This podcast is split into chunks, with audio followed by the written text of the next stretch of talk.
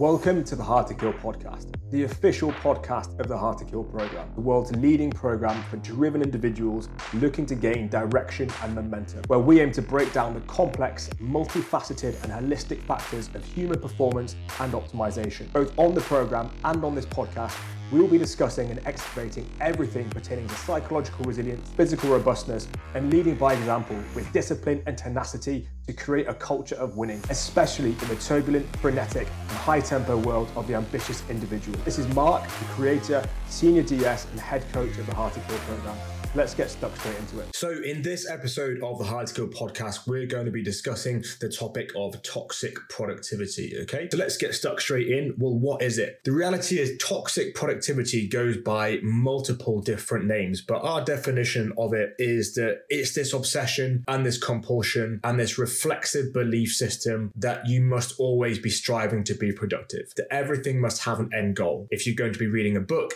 it should be a self development book, it should be a new age thing thinking book. It should be arming us and equipping us with new information. If you're going to the gym, it should be conducive with an end goal. It should be making us fitter in any different way, shape, or form. And actually, this session just tends to be a way in which to test yourself. I'm going to try and run a 5K PB. I'm going to try and deadlift a PB. It's this obsessive compulsion. Again, it's this reflexive belief system that we have to be being productive, that we must do more, and that everything must be centered around these external inflated metrics of success, whether that's providing for our family family, whether that's getting fitter, stronger, healthier, whether that's earning more money, satisfying the boss, completing the job ahead of schedule. It's again, as the name suggests, toxic levels of productivity. And it is specifically prolific in ambitious individuals, in people who are aspiring to be the greatest versions of themselves, and specifically in those who are on some kind of transformational journey. So, what we mean by transformational journey is in the holistic sense, not just those people that are doing a get rip quick scheme and looking to get abs for their summer in Ibiza. We're looking at trans transformational in the most holistic sense of the word, so that you're in a pipeline journey to change, improve, upgrade, and upskill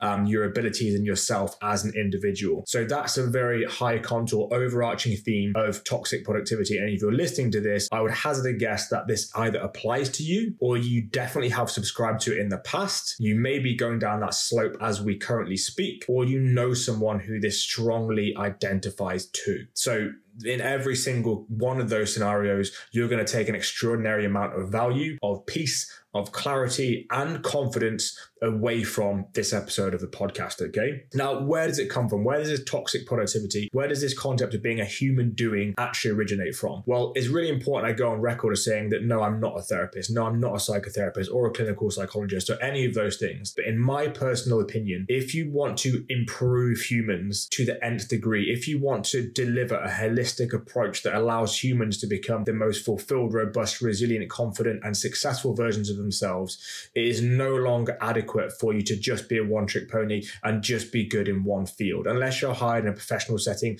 just to be a strength and conditioning coach or just to be a psychologist and a sports psychotherapist, you need to have a degree of study and of background experience and understanding of all these different facets and how they interrelate and just have a degree of awareness because just observation, just giving someone um, the acknowledgement and hearing where they're coming from is often enough to make them feel hugely uh, better, I suppose, for a better phrase.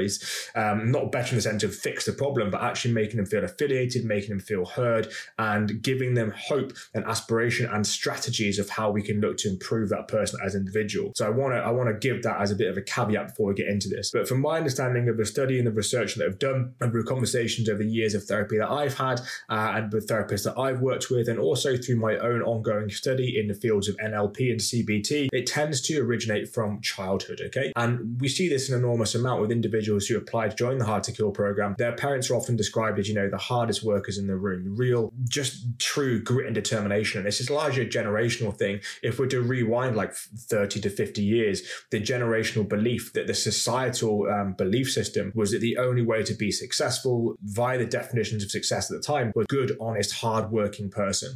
And if someone was wealthy through means other than that, they were largely associated with being dishonest, disingenuous, they were a fucking drug dealer or they're on wrong end, they're up to no good, simply because they might have just leveraged their brain, thought slightly differently, and made different decisions and had more opportunities. So we tend to kind of associate working really hard every hour God send as being good, being salt of the earth, being trustworthy and reliable. So on an unconscious level, is it any wonder why we tend to very easily subscribe to this belief system that we must work, we must be productive at all hours? Now you take that, which is, you know, quite implanted from a very young age, and it's not necessarily going to be obvious. It's not going to be your dad sitting down with you when you're three and be like, well, son, time to go fucking work. But it's just being surrounded by uh, the subconscious communications of those standards, of those morals, of those values that obviously kind of uh, are absorbed within us. You know, humans don't often learn by listening. We tend to learn by observing, by mirroring, and that's how social learning theory works. So we have this within us, this belief system, and then that tends to, in the modern era, in, in the time in which you and I are speaking, it's perpetuated, it's exacerbated, it's repeated upon us by social media. Now, what you have to really take into consideration is that specifically Instagram, but social media as a, as a whole, is a highlight reel. And if you're seeing something, it's because somebody specifically wants you to see that. They have invested time, energy, bandwidth, and sometimes even capital in you seeing that. It's in their interest for you to see that. And that's based on their own identity. So, how they see themselves and how they would like the world around them to see them. So, you know, you don't see 24 7. You know, I often get messages through social media, oh, it looks like this is going really well, you're doing that. And it's like, okay, you know, you're seeing a small percentage and a small proportion. Maybe you don't want to see any more than that, but it's not the truth. It's not the reality. Again, the same when we look at athletes who are winning gold medals and, and, and doing immense things, we don't see the years of hard work and sweat and toil and failures and setbacks that are all contributing to that. So understand if you're looking on social media and you get a perspective that this person is is omnipresent, they're always working, they're always grinding, they're always grafting, they're always getting stuck into it. Well, you know, you can read into that as much as you want. It may well be that that's what they want you to see, or it may well be they actually suffer with toxic productivity themselves, and that is how they soothe themselves. That's how they soothe their insecurities. That's how they validate themselves and get approval is by showing you exclusively that. I often get feedback that it feels feels like I'm doing everything. I'm always, uh, I'm all places at all times. But for me, that's actually because you don't often see that much of my downtime. And I'm very, very meticulous with my rest ethic, with having white space in my diary that allows me to decompress, to re energize, because I acknowledge I must serve myself first. In order to be a good leader, there are times when you have to serve to lead. But generally speaking, irrespective whether you're a leader to a family unit, whether you're a leader to people who work for you, work alongside you, it doesn't matter. If your energy is breakpoint, then you're going to become a burden. You know, you're going to become become a liability as opposed to being an asset. So, you know, do understand that Instagram is a highlight reel, all social medias are, an, are a highlight reel. Now, what does it feel like? So we, have we've, we've quickly uh, covered like kind of what is um, toxic productivity. Where does it originate from? Now, what does it actually present as? What does it feel like? And I feel like I'm uniquely qualified to, to discuss this. A because I've experienced it myself in years gone by, and B because I've helped hundreds of people, quite literally hundreds of people inside the Hard to Kill program, identify this, work on this, connect the dots, and get to a place where they have a robust rest ethic, which allows them to a be more productive and effective, but also to have a, a higher quality quality, more fulfilling and enjoyable life. So what we tend to observe is that an individual just feel like they're not doing enough. They feel like they're not going all in. There's more they could be doing. So, you know, even if they're prolifically successful at work, even if they are doing great things and physically they're in good shape, they always feel like there could be more that could be done, that they could be doing things better, they could be optimizing. And they often think of solutions like, okay, well, I'll just get up a little bit earlier. That'll allow me to fit more in. Even though they know they're not getting adequate sleep already, they just feel like they're not doing enough. And when you start to get into that, that spiral, it is a bit of a slippery slope because life tends to speed up. So it again begins to feel like you just can't slow down. You know, you say, oh, okay, I really need some time off. I'm fucking exhausted. I'm really knackered. And you kind of intrinsically, your wisdom knows that, that you need to slow down, that you want time off. But then immediately you'll be met with these unconscious thoughts of, well, I can't because I've got to do that. And at weekend, I'm doing that and that and that. And I said, I do that for that person. So that means I haven't got time to do that. So what I'll do is I'll do that and I'll do that. And this the thinking just gets faster and faster. The pace of life just gets faster and faster. But unfortunately, it's not congruent with enhanced productivity or enhanced happiness. As a result of this, because the productivity doesn't increase often, in fact, every single time productivity would largely go down, you begin to self deprecate. So, in an eight hour working day, for an example, if you were to work in concise, deep, disciplined, potent 90 minute work blocks with, with small uh, breaks in between where you go outside, get some fresh air, fix your gaze on the horizon, which is you know scientifically proven to enhance uh, relaxation and therefore improve work capacity and work effectiveness in the next work block. If you were to be doing those things, you'd get an enormous amount of work done. The, the key core ingredient there is that you're resting frequently and you're having periodic rest breaks and you're working potently with intent. If you don't have that rest ethic, if you have this toxic productivity, then the reality is you'll just feel like you need to work more because the quality, potency of your work is going to be very, very, very, very poor. And that doesn't mean your outcomes and your outputs aren't there. It doesn't mean it's not a personal attack on you. It's saying all the science and all the evidence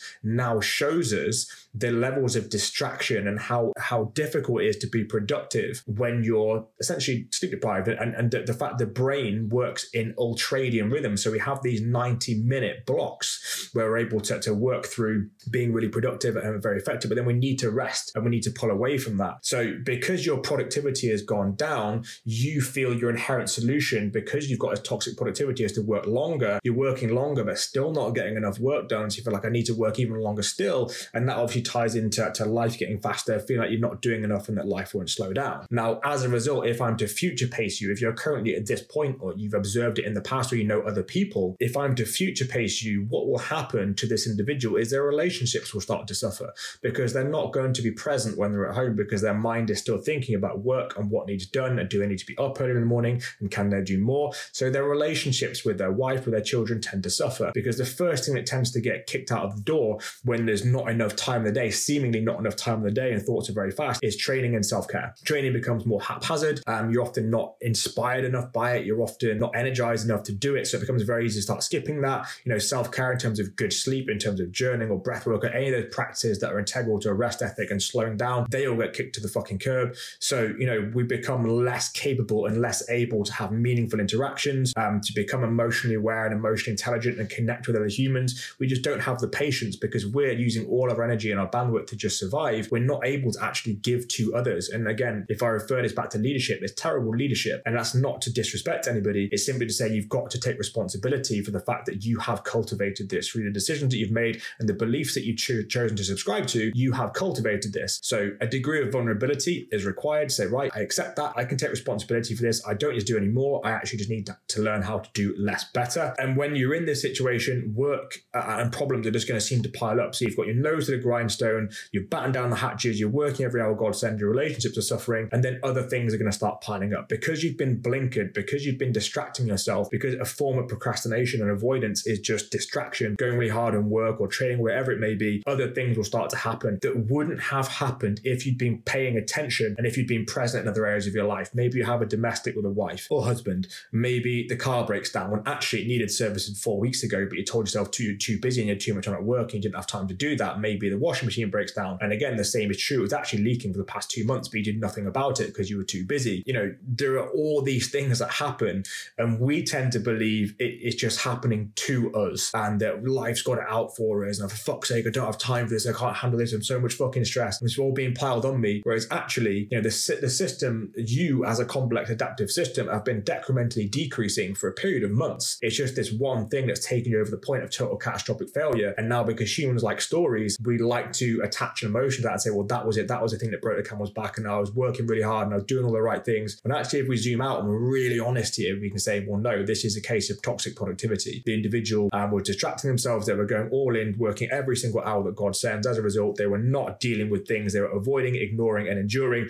in the hope that things were just going to get better. When in fact, it was a definition of insanity. They were doing the same thing harder and hoping to get an outcome from something they know already hadn't worked. Now, when you're in this place, and again, I have been here, sometimes you're actually thankful when you get ill. Sometimes you're actually grateful when you get injured. And that might seem really bizarre and counterintuitive and counter, like not obvious for me to say. But if you've been there, if you've experienced it, if you've seen others with the same situation, you'll know it. It's because you feel like you actually got permission to slow down. In that situation, you don't have to be vulnerable. You can just say, well, I can't, I can't work anymore. I can't do it because I'm broken because of X, Y, and Z. And that's really fucked up. And for me, that was an enormous wake up call a couple of years ago. I actually think it was the beginning of the pandemic. So maybe two and a half years ago when I, I got really ill. And again, it was a, it was a burnout. It was an emotional burnout because I'd just been going uh, so much, so much, so much, so hard, so fast, and, and never really slowing down that I realized, fuck, like I'm ill now. Well, at least I get like a week on the sofa where I literally can't do anything. I'm totally exhausted in every sense of the word. And anyone who's had burnout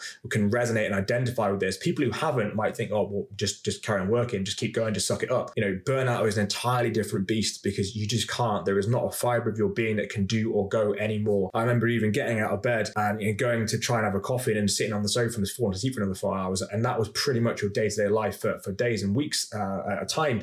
And the research and literature even now shows that if you have severe episodes of burnout, you actually never fully recover from that. That will stay with you for the rest of your life in terms of you know, psychological blocks and physiological adaptations to stop it from happening again, which is really not something that we want to happen, but something that we see and observe happening an enormous amount of the time because we have this toxic productivity, because there's belief systems that we've grown up with um, that have then been exacerbated and compounded by society and by social medias. And it really does not have to be this way, okay? Now, in this situation, and we've been through what it is, what it feels like, what the dangers are. In this situation, as your coach, as the leader and the senior directing staff of the Hard to Kill program, the most valuable thing I can give to any individual here is not tactics on do some journaling or do some breath work. Advice goes in one ear and out the fucking other. What I can actually give you is most valuable is a fresh set of eyes and a new perspective. And if you're listening to this and you've been resonating and identifying with it, like, holy fuck, it actually feels like he's speaking to me, then this should be the wake up call that it is that you've been looking for. This should be the fresh set of eyes and a new perspective that lets you understand that we understand, that we have seen it not only in ourselves in years gone by, but in hundreds, if not thousands of individuals who either work with us, who have applied to work with us. It is so, so, so, so common. And we are quite literally experts in creating systems to help you overcome that. And it all begins with having a fresh set of eyes and a new perspective, a new way of thinking about the problem. Because battening down the hatches, hoping that you can ignore it, that you can avoid it, that you can endure it, and you'll just rest when and you'll just relax when is irrelevant. Going on holidays once every year is not enough. All you're going to be is stressed and exhausted with a fucking tan okay, is not enough. You need a fresh perspective. You need a fresh set of eyes. And that doesn't mean you have to have a coach. That doesn't mean you have to work with us. You are able to do that yourself. But there is a core ingredient that I'm going to discuss now that's going to facilitate that for you, that's going to allow you to gain fresh perspectives. And it begins with an understanding. It begins with understanding why you can't have fresh perspectives when you are currently subscribing to toxic productivity. When your life is running away with you, your speed, your, your thoughts are increasing in speed and cadence, and you feel like you can't slow down and you're burnt out, understand you will not get any new thoughts there at all. And there's a very good reason for that. So, in order to discover and, and explore this, you have to know a little bit, a very small amount about the brain. And any of you who do may have before heard of the limbic system. Anybody who's read the chimp paradox or know some great books on emotional intelligence or, or listened to some scientists like Andrew Huberman, you'll be familiar with the limbic system. This is what we refer to as like our mammalian brain or our lizard brain. and um, it's one of the most old parts of the brain that is associated with emotional level thinking. And it also kind of deals with, with threat and with danger. And it knows when we're being predated or hunted and stuff like that. And owing to the way that we now live our lives, where we're heavily caffeinated, we're largely sleep deprived, we have racing information, we're never slowing down, we're never pressing pause, understand that that limbic system, that mammalian, that lizard brain, we'll call it the lizard brain for the, the purpose of today's podcast, that lizard brain is not able to decipher the difference between being hunted by wolves, getting punched in the fucking face, or just being stressed out of your box with work. It doesn't know the difference. To it, it is all interpreted the same way, which is you are in danger and you need to be in fight or flight mode. Okay, there's actually a little more to fight or flight mode. It's fight, flight, freeze, or fawn. But for the purpose of this podcast, you're going to be in fight or flight mode. So what's going to happen there is there's a cascade of catecholamines. Okay, so our stress hormones are through the roof. And when you're in that situation, understand that your limbic system does not care whether or not you are happy. Your lizard brain doesn't give a shit if you're fulfilled, if your marriage is happy, if you're productive at work, if your kids respect you, if you're doing well with your training. It doesn't give a fuck because it can't even comprehend it. It is a lizard brain. So all it's going to give you in this situation when it feels it's being hunted, when it's in fight or flight mode, all it's going to give you are solutions that will keep you alive. And what does it know has kept you alive in the past? The same level of thinking that got you here in the fucking first place. And this is why I say so prolifically, this is why it's a hill that I'm prepared to die on on social media, that the same level of thinking that created this problem is not going to solve it. Now, you might have enjoyed an enormous amount of success getting where you are under the, the belt of toxic productivity. You might be prolific at work, you might have a great business, but ultimately, if you're unhealthy and you're unhappy and you can't get any further, then it's our duty, it's your obligation to change that because you're not born to, to pay bills and die. What would the 80 year old version of yourself say? So that is why we're discussing this topic, is because we all want to be the best version of ourselves, not the fucking richest man in the graveyard. So understand it doesn't care if you're happy. So, well, how can we change that? Well, ultimately, we can't change the neurochemistry or the biology of the limbic system. That is what it is. What we have to change is our systems and how we're operating. Because if we're in fight or flight mode, the question now becomes, well, how do we initiate the opposite. How do we get you to calm down? Because when you calm down, you are going to get new levels of thought because your brain is currently fixated on survival, because you're probably consuming too much caffeine, again, which is ramping up those catecholamines, because you're not sleeping enough, because the stressor is work and also home life, and you're not necessarily having a third space right now because you're training too hard as well. That's also a stressor. You're not having the, the spaciousness to slow all these things down. You're constantly in fight or flight. We need to find a way to get you out of that. So this is when we start looking at how can we get you into the opposite of fight or flight, which is rest and digest. So how can we calm the limbic system in the amygdala? How can we soothe the central nervous system and get you out of a sympathetic nervous system drive into a parasympathetic nervous system drive or PNS or rest and digest? And ultimately, we need to moderate the stress. So we need to distance you from it a little bit. So just like if you if you're being hunted by wolves, what's going to calm you down? Well, either kill the wolf, but you ain't going to go and kill your boss. And you're not going to quit your job, or you need to get get enough distance between you and it that you're no longer concerned about it. You're not worried about it. So we need to exactly the same. So we need to have a third space. We need to have a psychological set of ways in which we can calm ourselves down and we can forget about and we can temporarily remove that stressor so we can calm the system. And this is going to allow us to slow down. It's going to put us in rest and digest. The lizard brain is going to forget about the threat. And ultimately, over time, compounded, this is going to ensure that you're more happy, that you're more fulfilled. And a happy and fulfilled brain, guess what? is more creative because when you're in this the grip of, of, toxic productivity and this stress is really running away with you as i've alluded to the lizard brain has only got the capacity to give you solutions that it knows will work. So from the past you had a deadline you worked really hard it solved that problem and you stayed alive. That's a solution it's going to remember and that's a solution it's going to give you again. But you know that's not solving the problem of burnout of strained relationships of the fact your body fat's now really high. Again a physiological adaptation and response to the fact your stress hormones are high all the time, that your blood pressure's through the roof, that you're unfit, that you are constantly craving sugar, maybe caffeine, alcohol, smoking, any one of these other unhelpful passive coping mechanisms that are all direct result of the fact that you're in toxic productivity mode. We want to get you towards creative. We want to get new ideas about the problem. We need, as a coach, to give you a fresh set of eyes and a new perspective. So, the most powerful thing I can do is give you permission, give you tools, strategies, systems, and resources that help you understand the value of slowing down so it may activate the rest and digest side of the brain. So it might activate the PNS so that when you're happy and when you're fulfilled, you're no longer worried about survival. Your brain is free to wander, it has spaciousness, and you can invest energy in other areas. And when you do this, as a direct result, you will get better sleep because you're not worried about the wolf coming to fucking eat you. So you're not worried about the work problems because you've created enough distance frequently between yourself and the stressor.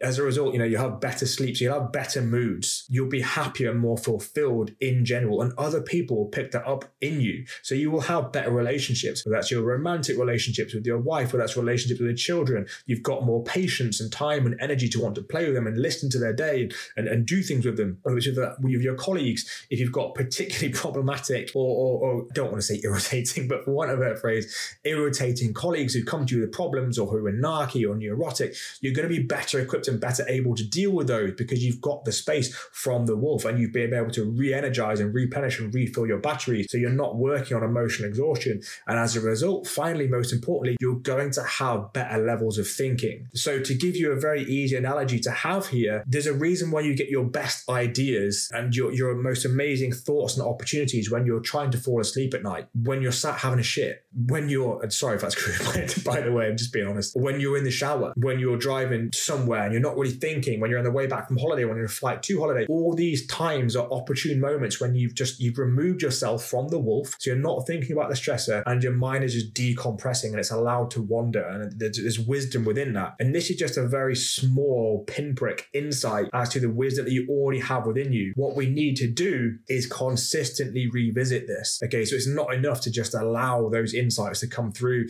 in small opportune moments. We want to build, as diligently we have a, a work ethic, we want to build a rest ethic. So when it comes to working, you largely know how to get the best from yourself, how to work really hard, how to go all in. But when it comes to rest ethic, I would hazard a guess that you either talk yourself out of resting and do something that's productive, again, toxic productivity, or you end up fucking sitting there scrolling social media. Again, comparing yourself to people who you perceive are doing more, shame and guilt trip yourself into wanting to do more again. So understand it's just a vicious cycle that we need to get away from. We need to instigate and initiate a rest ethic of protecting our boundaries, of guarding our inputs so that you may be the most happy, fulfilled, and creative version of yourself. And when you are the most happy, fulfilled, and creative version of yourself, guess what? You're going to think of better solutions. So if there's been something you've been struggling with for training, in training, and you've been hitting your head against a brick wall and can't seem to break through, when you calm down, when you slow down, when you're happier, more creative, the penny will drop again the same if you've got a, an issue at work and it, there's a maybe a system that's flawed and it's just meaning it's costing a lot of man hours and it's very problematic and very stressful for you. And then you you know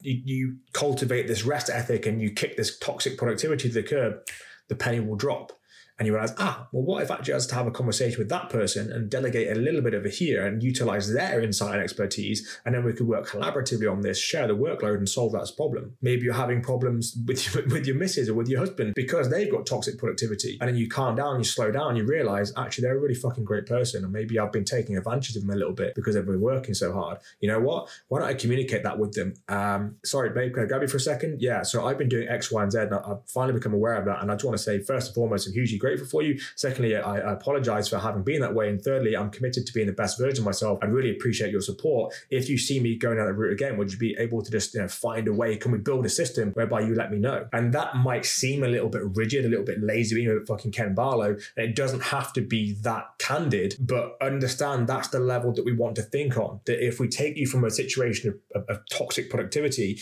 and we're able to slow you down and initiate a rest ethic, you're going to get better solutions. And in the Hard to Kill program, it's not about giving you tactics. It's not about giving you a fish. We're going to lead you to a point and then teach you how to fucking fish. So we co-create solutions to the problems you're dealing with. Like, yes, there are going to be times when we have to give you that insight and we have to implant that idea, but we want you to work with it. We want you to run with it. We want you to build on it. Because the truth is, do you want to be reading from a piece of paper the rest of your life? Fucking course you don't. Do you want to be having to ask a coach if you can go on holiday, if you can eat a certain food, if you can skip this training day, if you can move your training sessions around? Fucking course you don't. You want autonomy. You want freedom. That's what you all aspire to have. You want to be happy and fulfilled and be the greatest version of yourself. You want to understand. You have the spaciousness to learn, to evolve, to thrive, and to be that disciplined, inspirational leader that we all aspire to be in our own lives. And guess what? That's not going to come from toxic productivity. You can't grind and hustle your way to that. You can't guilt, shame, or berate yourself to being the greatest version of yourself. You have to understand that. And again, this is the whole purpose of this podcast is to understand